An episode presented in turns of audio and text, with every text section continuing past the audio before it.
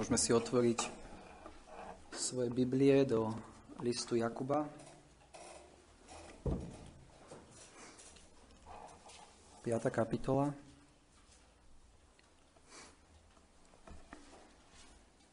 A po eh, niekoľko týždňovej prestávke sa opäť vraciame do tohto listu. A ako čítame a preberáme tento pravdepodobne najstarší list novozmluvný, vidíme, že, a videli sme, že je to veľmi praktický list. A vidíme tu Jakuba, ktorý ako dobrý lekár pozoruje symptómy choroby a potom odhaľuje príčiny tejto choroby. A tak sme mohli vidieť v tomto liste, ako sme šli rôzne symptómy, rôzne hriechy, Videli sme zlý, neskrotený jazyk. Videli sme konflikty, ktoré boli v cirkevnom zbore. Videli sme duchovné cudzoložstvo, priateľstvo so svetom. Videli sme ohovárania. Videli sme, ako e, si ľudia plánovali budúcnosť bez ohľadu na Božiu vôľu. A tieto všetky symptómy, ktoré, ktoré sme videli, tieto všetky hriechy, o ktorých sme čítali, v tomto liste hovoria niečo o našom duchovnom zdraví. Hovorili niečo o duchovnom zdraví tých ľudí, ktorým bol tento list písaný, ale v konečnom dôsledku ten, tieto veci a tieto, tieto symptómy kladú pred nás dôležitú otázku a to, či moja viera je práva, či je moja viera skutočná.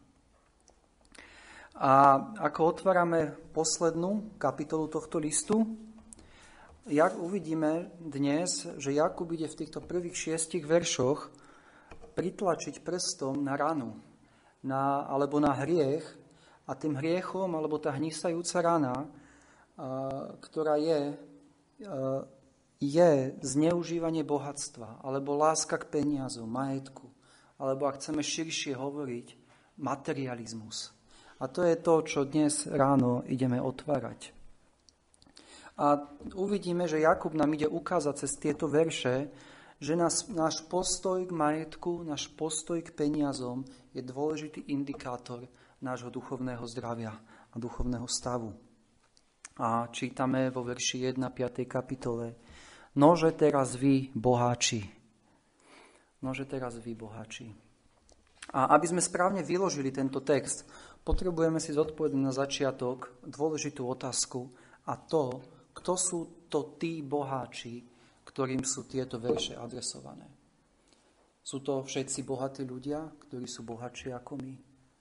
Verím, že nie. Vidíme v Biblii mnohých bohatých ľudí, ktorí boli zbožní, ktorí sa nenádejali na svoje bohatstvo, ale na Pána Boha. Takže nehovorí tu o všetkých ľuďoch, ktorí majú viacej majetku, možno ako ostatní. Takže kto sú títo boháči, ktorým sú tieto uh, verše adresované?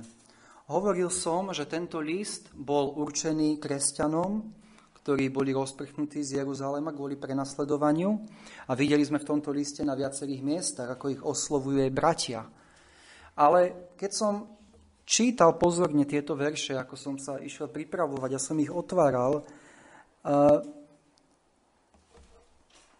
verím, že tieto verše neopisujú kresťanov, ktorí boli v tomto cirkevnom zbore, ale tieto verše opisujú neveriacich bezbožných boháčov, nad ktorými Jakub v týchto veršoch vynaša súd, to sú tie prvé tri verše, a potom, potom ukazuje na hriechy, pre ktoré na týchto boháčov bezbožných uh, tento súd príde. Verím, že tí boháči o ktorých písal, sú tí bohači, o ktorých sme čítali v druhej kapitole, kde čítame v šiestom verši, či nie sú to práve bohatí, ktorí vás potlačajú silou a ktorí vás vláčia pred súdy, či nie sú to oni, ktorí sa, ktorí sa rúhajú krásnemu a dobrému menu, ktoré bolo vzývané nad uh, vami. Takže verím, že toto sú bohači, o ktorých, ja, ktorých Jakub tu opisuje. A, ale možno, dobrá otázka je, prečo teda Jakub varuje v týchto veršoch neveriacich boháčov, ktorí zrejme tento list ani nikdy nebudú čítať. Áno, je možné, že niektorí z týchto neveriacich boli aj v tom cirkevnom zbore, ale, ale verím, že sa to vzťahuje najmä na, na neveriacich, bezbožných, bohatých ľudí, ktorí možno tieto verše nikdy nečítali a tento list. Ale to, čo tu Jakub robí, verím, že nie je niečo nezvyčajné a je to niečo, čo robili aj starozmluvní proroci, keď síce hovorili k Izraelu, ale vynášali súd nad okolitými bezbožnými národmi. Čítame o tom napríklad Ámos 1.3, hej, čítame, takto hovorí hospodin, pre troje prestúpenie Damašku a pre štvoro nenávidím toho. Čítame v Izaiášovi 13 až 19 kapitola súdy, ktorý Izaiáš robí nad tými okolitými národami. Hoci tieto národy zrejme nikdy nečítali to, čo Izaiáš hovoril. Ale predsa hovorí k tým národom. Takže to hovorím preto, že tento spôsob reči nebol Židom cudzí a poznali ho zo starej zmluvy, lebo proroci takto sa vyjadrovali. Ale to, čo, čo je, verím, že dôležité, je to, že Jakub má dobrý dôvod na to, aby písal list do cirkevného zboru a pritom písal o neveriacich ľuďoch, ktorí nie sú v tomto cirkevnom zbore. A verím, že sú také dva hlavné dôvody, ktoré, ktoré verím, že uh, ho k tomu viedli. A ten prvý dôvod je, aby pozbudil veriacich, ktorí budú čítať tieto verše, aby boli verní a vytrvalí, vediac, že Boh bude správny čas súdiť bezbožnosť okolo nich. A keď sa pozrieme aj, aj do 7. veršu, tam znovu uh, Jakub hovorí k, ku kresťanom a čítame, čo hovorí po tom, čo píše o tých bezbožných bohačov, v 7. verši hovorí, a tedy pozhovejte, bratia, až do príchodu pánovho. Má to ich pozbudiť, tých kresťanov, ktorí budú čítať tieto verše, aby, aby pozhoveli, aby boli trpezliví, vytrvali. Takže verím, že to je jeden dôvod, prečo sú tu tieto verše. A druhý dôvod je, aby nás Jakub varoval, aby sme my nepadli do niektorých hriechov, pre ktoré príde súd na týchto bezbožných bohačov. Takže prvá, aby pozbudil vieru a vytrvalosť tých prenasledovaných kresťanov, ktorí boli prenasledovaní zo strany tých neveriacich boháčov. A druhé, aby, aby nás varoval, aby sme nešli podobným smerom. Viete, ak je niekto chudobný a prenasledovaný, ako boli možno väčšina tých kresťanov v týchto zboroch, do ktorým Jakub píše, je ľahké rozmýšľať spôsobom, keby som mal peniaze, keby som bol bohatý, nemusel by som mať tieto problémy a bol by som šťastný. Je to veľké pokušenie takto rozmýšľať. Mnohí ľudia dnes tak rozmýšľajú. Keby som len mal to, čo majú tí bohatí. Tie moje problémy, ktoré mám, by sa určite vyriešili. Vtedy by som našiel to skutočné šťastie, ktoré potrebujem. Uh, takže možno po tomto, čo som povedal, ak si niekto z tých, čo počúvame, povedal, no tak tieto verše sú určené pre boháčov, ja nie som nejaký boháč, sú určené pre neveriacich a vyznávam Krista, takže tento text nie je pre mňa, tak, e, tak verím, že sa taký človek míli, lebo tento text Jakub napísal pre kresťanov do cirkevného zboru, ktorí ho uh, mali čítať a teda tento text a tieto verše sú napísané pre nás. A, takže keď Jakub, ako som povedal, a, tieto súdy, ktoré, o ktorých píše v týchto veršoch, keď o nich píše, tak a, sú preto, aby ich čítali kresťania a boli preto, aby nás, nás, ktorých budeme čítať, varovali pred materializmom, pred, pred zneužívaním bohatstva, a aby nám povedali, pozor, nechoď týmto smerom. Nechoď tým smerom materializmu, ktorým ide, idú bezbožní ľudia okolo teba. Ty tým smerom nechoď. A vieme dobre, že spoločnosť, v ktorej žijeme, sa zvykne označovať materialistická spoločnosť. A nie je to iba tak, že kresťania tak označujú. Dokonca aj neveriaci ľudia dokážu povedať, áno, žijeme v materiálnej dobe. To znamená, že, že spoločnosť sa zameriava najmä na materiálne, hmotné veci, ktoré majú hodnotu tu, na tejto zemi. A, a materializmus nie je len o tom, že, že človek chce mať veľa vecí, že chce mať drahé veci, že chce mať luxusné veci, ale dokonca môže byť materialistom, aj keď si chudobný, alebo keď máš malý príjem. Stačí, že svoje šťastie začneš hľadať v materiálnych potešeniach, ktoré ponúka tento svet. Nemusíš mať drahé auto, nemusíš mať značkové oblečenie, aby si bol materialista. Stačí, keď sa spýtaš otázku, koľko môjho šťastia alebo spokojnosti je založené na tom, čo ponúka tento svet. Áno, vieme, že mnohé veci, ktoré sú na tomto svete, nás do určitej miery robia šťastnými. Ale otázka je, že keď tieto veci, tieto materiálne veci stratíš, keď ich nemáš, znamená to, že stratíš všetky potešenia? Že začneš chodiť ako kvopka nešťastia? A ak toto je tvoj stav, tak potom si materialista. Potom pneš na tie na tie materiálne veci, ktoré sú okolo teba.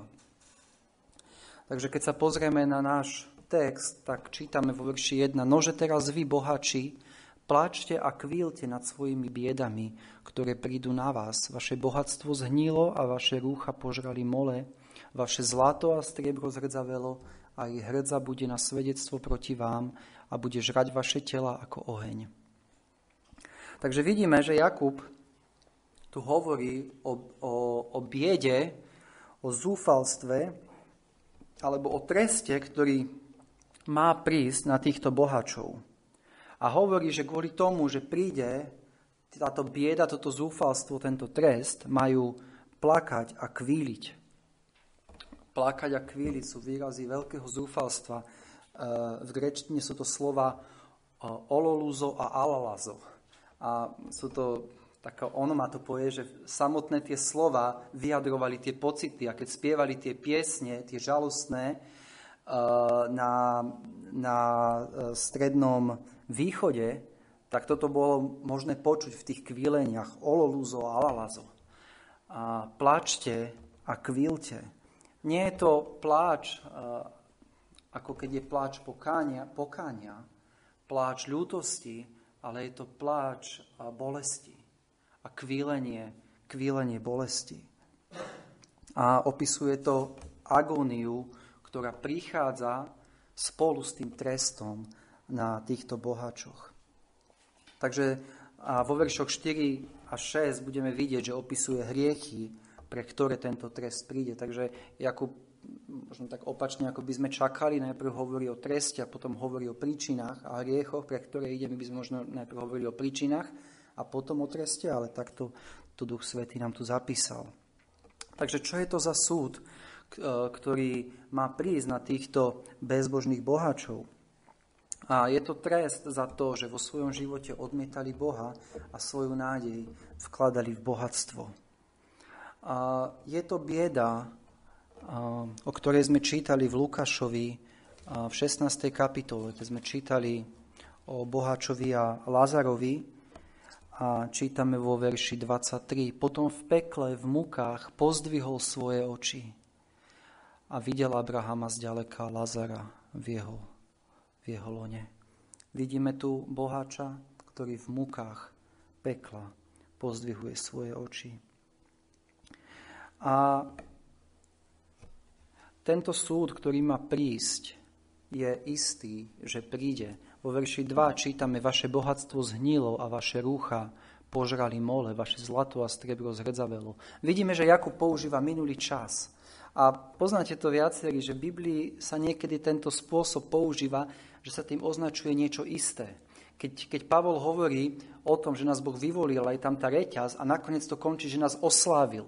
Ešte nie sme oslavení, ešte nie sme v nebi, ale Pavol používa minulý čas aby nám ukázal, že je to vec, ktorá sa iste stane. Môžeme očakávať, že sa stane, ako keby sa už stala. A podobne túto Jakub používa tento čas, keď hovorí, vaše bohatstvo zhnilo a vaše rúcha požrali mole. Používa minulý čas keby povedal, buďte si istí, že toto príde na vás. Tento súd na vás príde.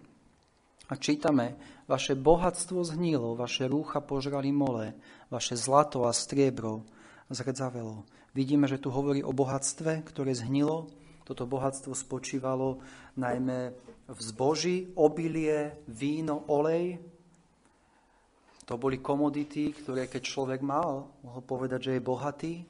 Potom čítame o, o rúchach, ktorých požrali mole, o oblečení. To znamená, že keď ich požrali mole, je zrejme, že títo ľudia mali v skrine viacero a tohto oblečenia. Bežný človek mal jedny šaty, ktoré nosil, ale vidíme, že tu títo ich mali veľa. Bolo ich tak veľa, že ich dokonca žrali mole, lebo stáli. A takže keď má niekto viacej oblečenia, bol to bohatý človek. A čítame vaše zlato a striebro zrdzavelo a vidíme drahé kovy, zlato, striebro. To všetko hovorilo o bohatstve týchto ľudí. Ale čo, čo Jakub hovorí? Hovorí, že toto všetko pominie. Jedlo zhnie, rúcha požrali, požerú mole a zlato a striebro zhrdzaveje. A ako nám jasne hovorí, všetko, do čoho vkladáš svoju nádej do budúcna, namiesto Boha bude zničené.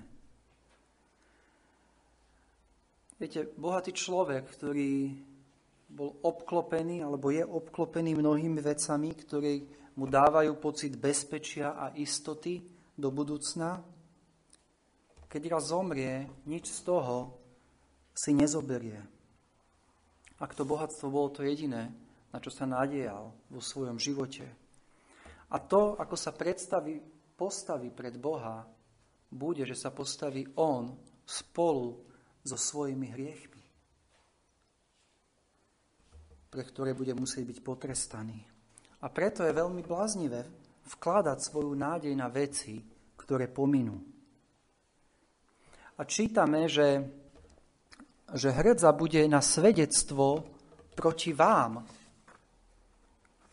Nielen, že to bohatstvo, ktoré títo ľudia mali na tejto zemi, že, že pominie, ale čítame, že toto bohatstvo alebo tá hrdza bude vydávať svedectvo proti ním na tomto súde. Podobný Podobné vyjadrenie máme v Marekovi 6.11, kde pán Ježiš hovorí učeníkom, a ktorýkoľvek by vás neprijali, hej, keď ich vysiela, aby zvestovali evanielium, hovorí, a ktorýkoľvek by vás neprijali, ani vás nechceli počuť, idúc odtiaľ, vytraste i ten prach spod svojich nôh im na svedectvo. Vidíme tu, že, že hmotné veci, v tomto prípade prach, bude svedčiť proti tým ľuďom, keď tam možno neboli iní svetkovia, ale bol tam prach stopánov, ktorý bude svedčiť, že títo odmietli evanelium. A bude to proti nich. A tu vidíme, že Jakub hovorí o hrdze, ktorá bude na svedectvo proti týmto bezbožným boháčom. Táto hrdza svedčí, že títo ľudia mali veľa. Mali veľa, to znamená, že to mohli hromadiť a odkladať mali toľko veľa, že to dokonca hrdzavelo. A miesto toho, aby tým svojim majetkom poslúžili na dobro tak si to hromadili a hrdzavelo. A táto hrdza, ktorá, ktorá bola na tomto zlate a striebre, svedčí proti ním. Že nepoužili to, čo im Boh dal na Božiu slávu, ale si to hromadili sebecky pre seba. A čítame, že nielen, že bude na svedectvo proti im, tá hrdza, ale bude žrať vaše tela ako oheň. Takže táto hrdza dokonca bude, bude ako keby tým trestom, ktorý bude žrať ich tela a keď bude teda bezbožný človek musieť znášať muky pekla, spomienka na hrdzu, na tom nahromadenom majetku, ktorý mali, bude strašná a bolestivá ako oheň. A že to nám chce Jakub povedať. To strašne spomínam, keď ten človek v pekle, ako sme videli toho boha, e, bohača v podobenstve o Lazarovi, spomenie možno na, tie, na to poukladané striebro a zlato, ktoré tam hrdzavie. A bude vedieť, že jednoducho to sú moje hriechy. Ja som nehľadal Boha vo svojom živote, ale všetku svoju nádej som vložil na ten uložený majetok, ktorý som tak mal. A pre mnohých to možno bude peniaze ležiace na účtoch, ktorých si chceli zabezpečiť budúcnosť bez Boha. Keď sa raz spomenú a budú vidieť, na čo to bolo. Mal som hľadať Boha, na čo mi boli tie peniaze na tých účtoch. A teraz nehovorím, že je zlé si sporiť peniaze, že je zlé myslieť na budúcnosť. Ale je zlé, keď svoju nádej a všet, keď sa spolieham na tieto materiálne veci, na peniaze a nie na Boha. To je zlé. Takže videli sme súd, ktorý Jakub vynáša nad týmito bezbožnými bohačmi a, poďme sa teraz pozrieť na špecifické hriechy, ktoré Jakub tu odsudzuje a ktoré nám zároveň hovoria, nechoď týmto smerom. To je dôležité. Nechoď tým smerom ako, ako tu píšem. Viete, ten súd, ktorý Jakub dáva, je podobný, ako dal pán Ježiš. Keď pán Ježiš povedal, no beda vám bohatým, lebo tam máte svoje potešenie. A podobné vyjadrenie, ako, ako tu čítame u Jakuba. Takže aké to boli hriechy, ktoré, pre ktoré prišiel tento súd na týchto boháčov? A čítame vo verši 3, posledná veta. Nahromadili ste pokladov na posledné dni. A ten prvý hriech je hromadenie. Hromadenie pokladov. A ako som povedal, toto slovo hromadiť nehovorí o, o šetrení. Poznáme príslovia, tam je ten známy príklad o mravcoch. A v prísloviach a 6. kapitola, 8. verš, čítame, choď mravcovi leňoch, vidz jeho cesty a zmúdrej, ktorý nemá vodcu, ani správcu, ani panovníka, pripravuje v lete svoj chlieb, zhromažďuje svoju potravu v žatve. Vidíme tu príklad e, mravca, ktorý zhromažďuje, ktorý sa pripravuje v lete, aby v zime mal čo jesť. A to je v poriadku. Ale toto, čo tu Jakub hovorí, hromadenie pokladov je niečo iné. Je správne sa pripravovať na budúcnosť. A teda možno si dáme otázku, aký je rozdiel medzi šetrením do budúcnosti alebo pripravovaním sa do budúcnosti a hromadením, ktoré Jakob odsudzuje. A rozdiel je v tom, kde má tvoje srdce nádej.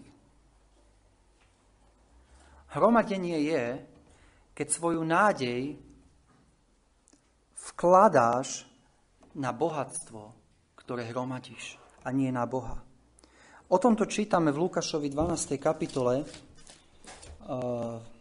v podobenstve o, o tom boháčovi, eh, ktorý nebol bohatý v Bohu.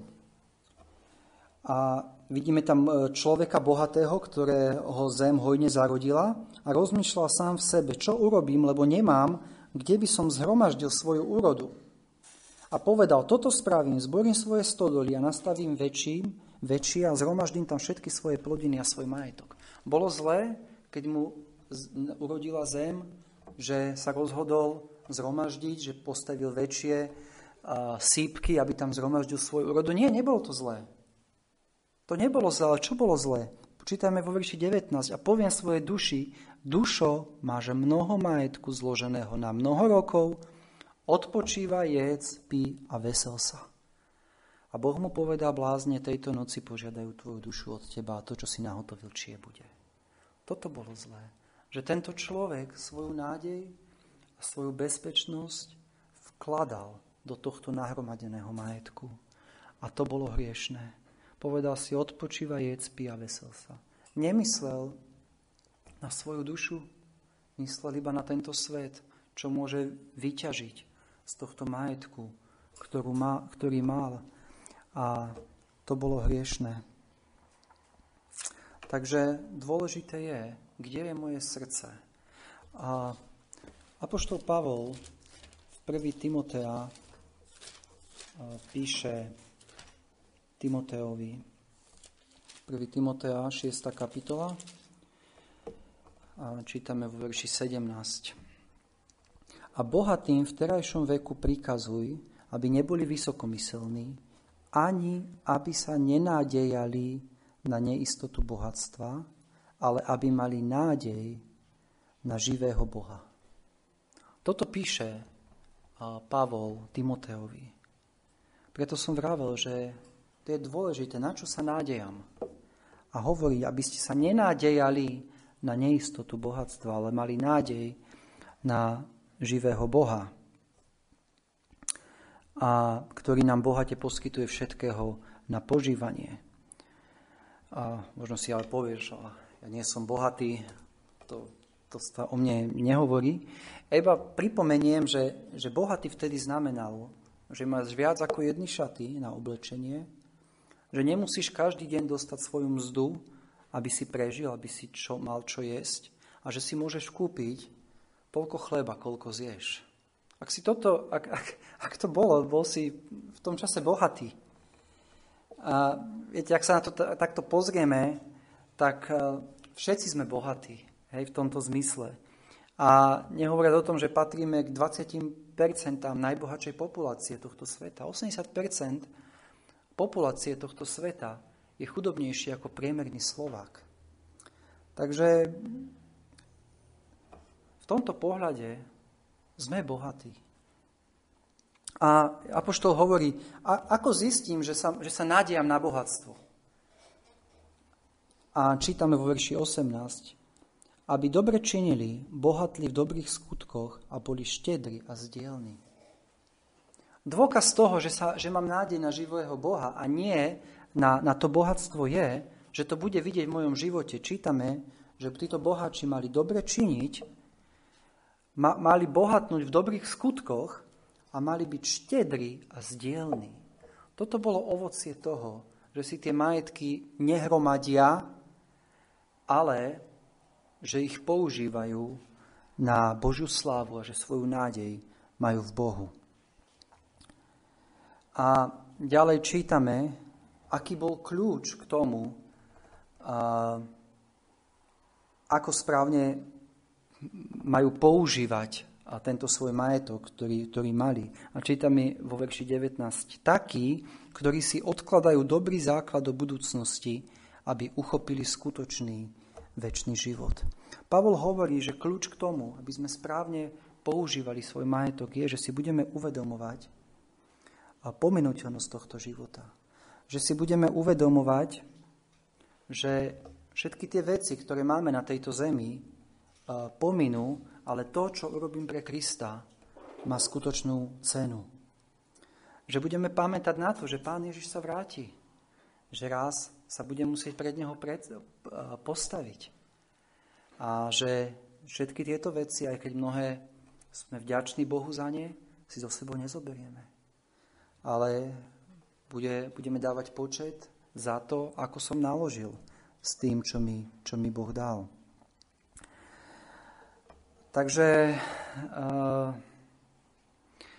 vidíme, že títo ľudia, títo bohatí, ktorí boli veriaci, ktorí sa nádejali na Boha, používali svoj majetok s pohľadom na posledné, posledné dni, na príchod pána Ježiša Krista. Ale čo čítame v našom verši? V Jakubovi čítame, nahromadili ste pokladov na posledné dni. Títo ľudia práve naopak hromadili a si mysleli, že s týmito pokladmi, ktoré majú, tieto poklady, ktoré majú posledné dni, im, bude, im budú na odsúdenie. Títo ľudia zabudli, že pán Ježiš sa môže kedykoľvek vrátiť a budú musieť vydať počet za svoj život. Predstavte si, že ide na, na nejaké mesto nepriateľská armáda, ktorá ho ide dobiť a zničiť. A ľudia miesto toho, aby sa pripravovali na boj alebo aby uh, utiekli do bezpečia, si začnú hromadiť majetky, ako keby sa nič nedialo. Ako keby nebol nepriateľ za bránami mesta. A toto bola, toto bol uh, situácia za čias Noacha.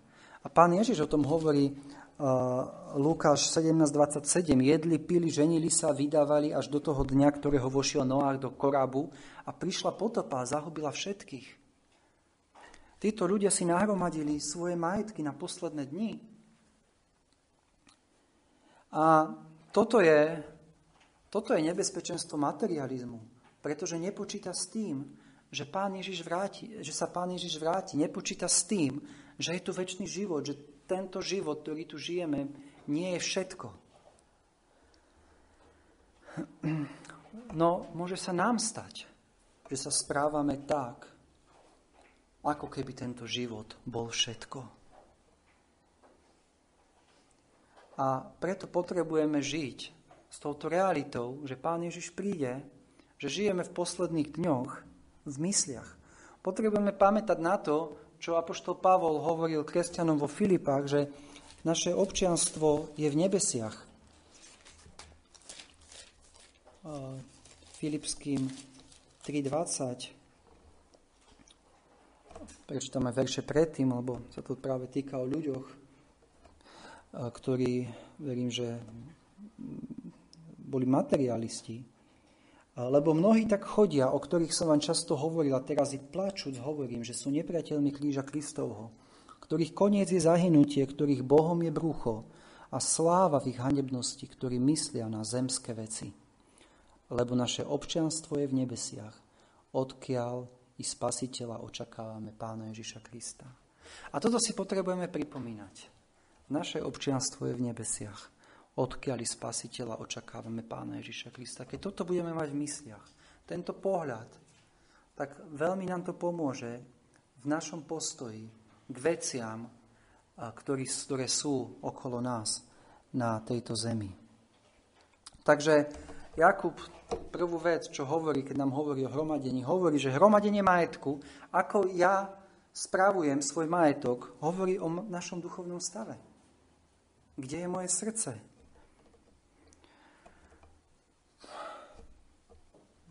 Keď e, na zhromaždení hovoríme o tom, že sa Pán Ježiš vráti, možno spievame pieseň o tom, ako očakávame príchod Pána Ježiša Krista. A prvá vec, keď prídem domov, je, že zoberiem mobil a pozerám sa, čo môžem v kúpiť. Kde? Niečo nie je v poriadku.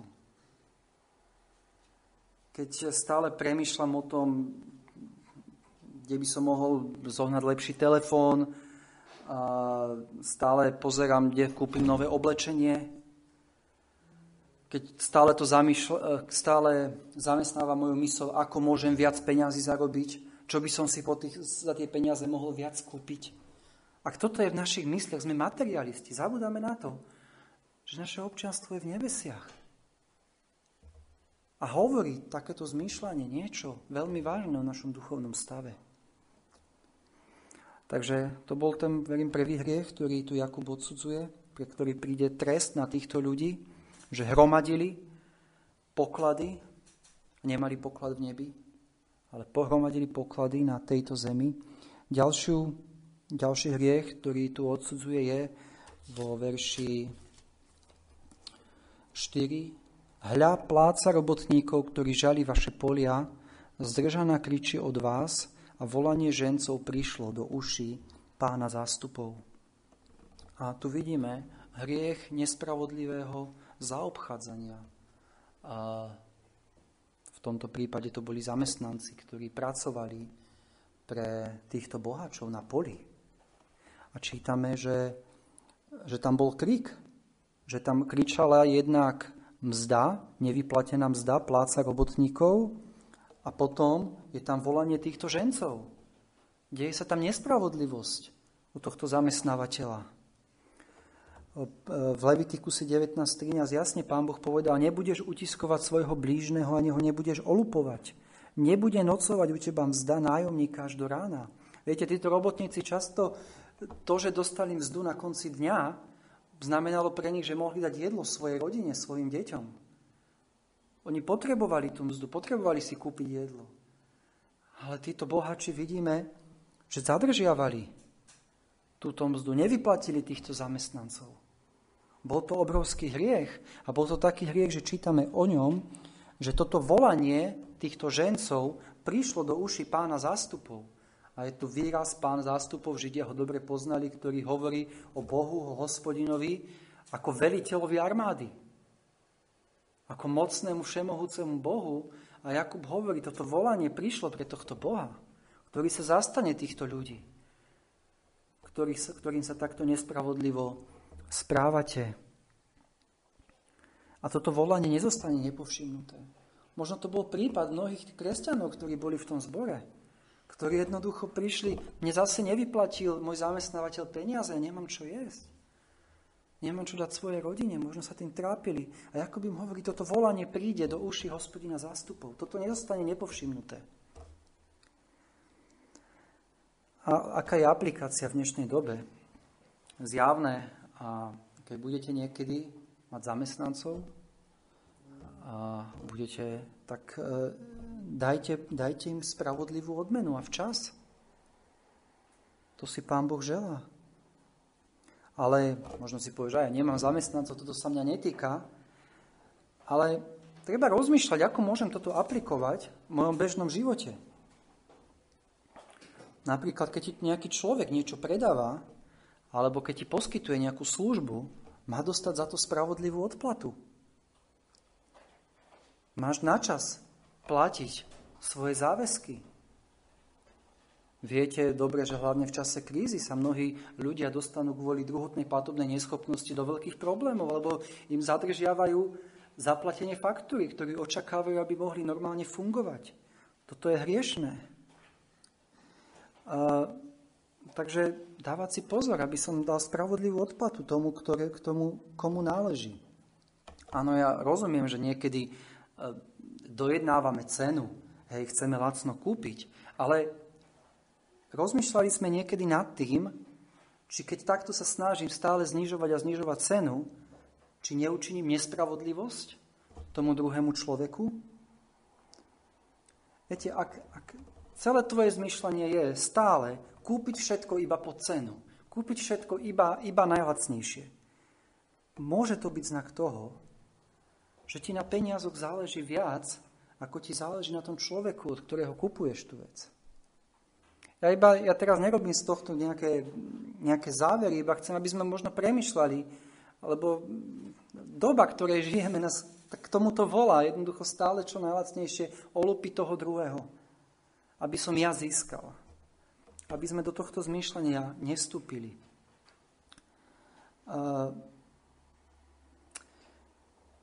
Viete, nenadarmo sa hovorí, že čím bohatší človek, tým viac je lakomý. A, a toto, toto bohatstvo robí. A preto aj e, Pavol píšel Timoteovi, bohatým príkazu, aby neboli vysokomyselní, aby neboli arogantní. A preto potrebujeme pýtať, správam sa k tomu človeku férovo? Správam sa k nemu čestne? Alebo chcem vždy na tom druhom človeku len získať? Chcem ho nejakým spôsobom olúpiť. Minulo som si čítal v prísloviach 20. 20. kapitole a som to dovtedy nikdy nevšimol, ten, ten verš, ktorý tam je, ale sa tam píše príslovia 20. kapitola, 14. verš a tam čítame Zlé je zlé, hovorí ten, kto kupuje a keď odíde, vtedy sa chváli. Nie je to príklad z nášho života? Ideme niečo kúpiť, a to je zlé, to nie je dobré a to nemá takú cenu. Aby sme znížili, znížili tú cenu čo najnižšie a potom to dostaneme a sa chválime, a ako dobre som kúpil. Nemá to tak byť. Ako nemali by sme mať také zmýšľanie za každú cenu. Ja teraz nevravím, naozaj nevravím to ako, ako pravidlo pre všetky veci, ktoré kupujeme, ale hovorím to, aby sme nad tým popremýšľali. Či náhodou neolúpim svojho blížneho. Či mu neoškodím, či dostane spravodlivú e, odplatu. Takže e, toto bol druhý hriech, ktorý tu e, Jakub odsudzuje. A tretí hriech vidíme vo verši 5. Rozkošili ste na zemi a zbujnili ste, vykrmili ste svoje srdcia ako na deň zabitia. A, a Jakub tu odsudzuje pôžitkárstvo a luxusný spôsob života, ktorý títo bohači viedli. Už to mohlo byť v rôznych oblastiach, či v jedení, či v pití, či v obliekaní, či v iných majetkoch. Ale čítame, rozkošili ste na zemi a zbujnili ste. Čo urobili títo boháči s peniazmi, ktoré mali, ktorými možno mohli pomôcť iným? A čítame, že míňali ich na svoj luxus. A toto bola, bol ten hriech, ktorý tu Jakub odsudzuje a slovičko zbujneli. Je to isté slovičko, ktoré je používané v Ezechielovi 16.49, kde čítame, hľa, toto bola neprávosť Sodomy, tvoje sestry. Pícha, pochádzajúca zo sítosti chleba a mala hojnosť pokoja i so svojimi dcerami a ruky biedného a chudobného neposilňovala. Celý ich život bol iba sebacentrický. Čítali sme o tom, znova o tom boháčovi a Lazarovi, kde čítame o boháčovi. Abrahamu vravel, ty si vzal svoje dobré vo svojom živote. Ty si vzal svoje dobre vo svojom živote. A tu čítame o ľudí, ktorí rozkošili na zemi. Hovorí na zemi. Ich celý pohľad bol na túto zem a užiť si na tejto zemi čo najviac. A vidíme, že v tomto luxusnom živote úplne zabudli na Boha. A toto je veľké pokušenie materializmu, toto je veľké pokušenie bohatstva. Že zabudneme na Boha. A život kresťana nemá byť o luxuse. Keď sa, keď sa pozrieme na kresťana, nemáme vidieť, bez hľadu na to, aké má príjmy, nemáme vidieť luxus v jeho živote. V prísloviach 30. kapitola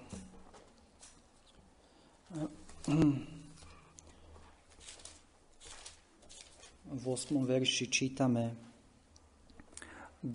prečtame 7. verš. Dvoje si žiadam od teba, neodriekni mi to, prv ako zomriem.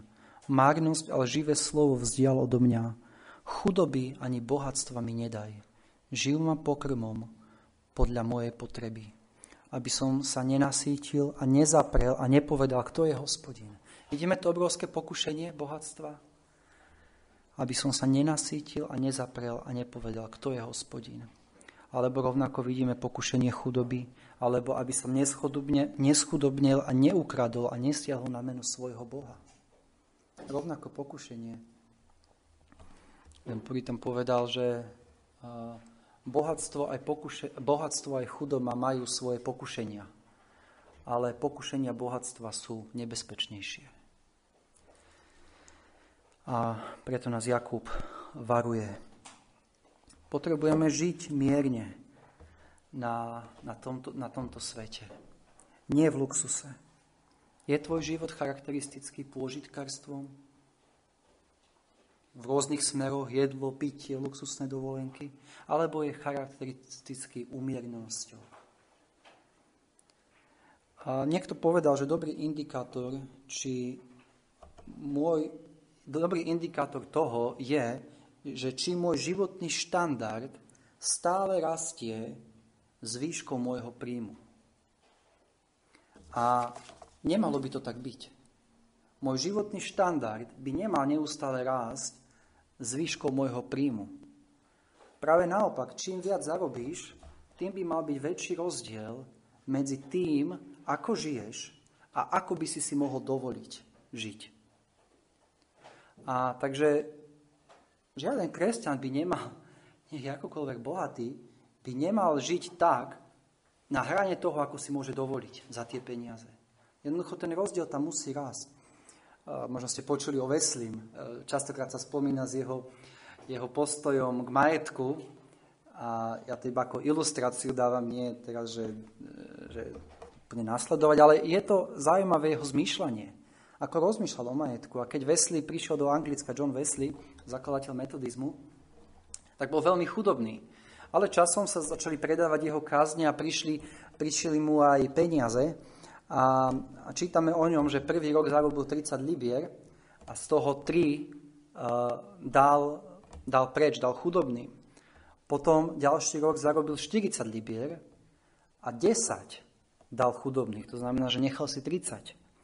Ďalší rok zarobil 70 libier a 40 dal chudobným. Znovu si nechal tých 30, ten svoj životný štandard si udržiaval a dokonca jedného roka zarobil 1400 libier. A z týchto 1400 libier si nechal iba 30. A iba, aby sme chápali to zmyšľanie, ktoré chcem dať, že nemá to byť o tom, že čím viac zarobím, tak tým jednoducho si stále, stále rastím a, a dovolujem tým viac, tým viac, tým viac, tým viac. Toto nie je spôsob, aký máme žiť svoje životy. Máme žiť mierne. Lebo vieme, že naše občanstvo je v nebesiach. Takže toto bol ďalší hriech, ktorý, títo, ktorý, ktorý Jakub odsudzuje a to, že ich luxusný život a čítali, že zbujnili, vykrmili ste svoje srdcia ako na deň zabitia. Čo to znamená, vykrmili svoje srdcia ako na deň zabitia? Môže to znamenať, že stále tak sa, tak sa jedli, tak sa, tak sa vykrmovali, ako keď sa vykrmuje nejaké prasa, ktoré sa ide zabiť. Ale rovnako to môže znamenať, lebo deň zabitia, takto volali slávnosti, ktoré mali Židia, keď sa potom jednoducho, keď sa obetovalo mnoho, mnoho zvierat a potom toto meso a jedli a boli to hostiny a slávnosti a Jakub ako keby hovoril, že vy sa správate, ako keby ste každý deň mali takúto hostinu. Jednoducho každý deň sa vykrmujete. Každý deň jednoducho jete meso, ktoré v tom čase sa naozaj jedlo výnimočne. A, ale oni pre nich, ako keby každý deň ich života, boli iba hostina a pôžitkárstvo. A Jakub hovorí, to je hriešne, to je zlé. A teda a posledný hriech, ktorý tu vidíme, je vo verši 6. Odsudili ste, zavraždili ste spravodlivého, neprotiví sa vám. A na čo Jakub myslí, a nie som si úplne istý, ale kontexte verím, že hovorí o nespravodlivom jednaní znova s chudobnými. Dokonca možno to smerovalo aj k súdnemu jednaniu, kedy možno cez súdy pobrali majetky týmto chudobným kresťanom a hovorí, že zavraždili ste spravodlivého. Či to bola finančná vražda, že, ho, že ich pripravili možno o príjem, o peniaze a teda nemali z čoho žiť, alebo to bola reálna vražda, neviem. Ale čítame, že bol to veľký hriech a Jakub hovorí, neprotiví sa vám. Títo ľudia nemali sa ako brániť, možno nemali na právnikov a podvolili sa a neprotivili sa tomu, ako sa títo boháči k ním správali. Ale keď čítam tento verš, a možno aj keď ho vyčítate, eh, nedá mi ako nemyslieť na, na toho, ktorého títo ľudia nasledovali. A to bol Pán Ježiš Kristus. Čítame, zavraždili ste spravodlivého. A vieme, že v Biblii je Pán Ježiš Kristus označený ako spravodlivý. A, a vidíme Pána Ježiša, ktorý ktorého nespravodlivo odsúdili a zavraždili. V skutky 2.23 toho určenou radou a predzvedením Božím vydaného ste vzali a rukami bezbožných pripeli na kríž a zavraždili. Vidíme tu Krista, ktorý zomiera ako spravodlivý muž, ktorý zomrel ako spravodlivý za nespravodlivých. A, a vidíme Krista, o ktorom čítame v Izaiášovi 53.7, znášal dobrovoľne a neotvoril svojich úst, Vedený bol ako baránok na zabitie a zanemel ako ovca, ktoré, ktorá zanemie pred tými, ktorí ju strihajú. A neotvoril svojich úst. A práve verím, že, že, že pohľad týchto kresťanov na pána Ježiša Krista, ktorý znášal dobrovoľne, ktorý bol nespravodlivo odsúdený, posilňovala ich vieru a posilňovala ich v tom, aby išli cez tieto mnohé prenasledovania, ktorým čelili zo strany týchto bezbožných boháčov. A úplne na záver sa teda pýtam, a kde je tvoj poklad? A Pán Ježiš povedal, tam, kde je tvoj poklad, tam bude aj tvoje srdce. Ak tvoje, tvojim najväčším pokladom, ako sme čít, spievali aj v piesni, bude Pán Ježiš Kristus, tvoje, tvoje srdce bude slobodné od mnohých pokušení, týchto pozemských pokladov, lebo nebudú pre teba tak atraktívne. Lebo budeš vedieť, že máš tú najzácnejšiu perlu, ktorú si mohol nájsť. Takže ak dnes počúvaš tento text, možno ešte nepoznáš pána Ježiša ako svojho spasiteľa. Je to veľmi veľké privilegium, že môžeš počúvať tieto verše. Lebo tieto varovania, ako som povedal, verím, že väčšina ľudí, ktorí, o ktorých sa tu píše, ich nikdy nečítali. Na tomto svete žijú milióny ľudí, ktorí tieto varovania nečítajú. Ale keď ich ty dnes môžeš počúvať, znamená to, že Boh ti je milostivý. Znamená to, že ti dáva možnosť, aby si činil pokanie. Aby si plakal a kvílil, ale nie ako znak trestu, ale ako znak pokania. Aby si sa odvrátil od materializmu a obratil sa k živému Bohu. A možno si Božie dieťa. Možno si svoju nádej vložil pána Ježiša. Ale je možné, že tento materiálny svet stiahol od neho a si odišiel od Neho a zdialil sa od Neho. A pre nás je volanie, ktoré, s ktorým nás chcem nechať. V zjavení Jána v 3. kapitole, 17. verš, kde čítame Lebo hovoríš, som bohatý a zbohatnul som a nepotrebujem nikoho a nevieš, že si ty biedný a mizerný na polutovania, i chudobný, i slepý, i nahý. Radím ti, aby si si kúpil odo mňa zlata prečisteného v ohni, aby si zbohatol a biele rúcho, aby si sa odial, aby sa neukázala hamba tvojej nahoty a kolírium pomazať svoje oči, aby si videl. Ja všetkých, ktorých milujem, karhám a otcovský trestcem. Rozhodli sa tedy a učiň pokanie. A toto je nádherné zasľubenie, ktoré Pán Ježiš dáva. Hľa stojím pri dverách a klopem. Keby niekto počul môj hlas a otvoril by dvere, vojdem k nemu a budem večerať s ním a on so mnou. Amen.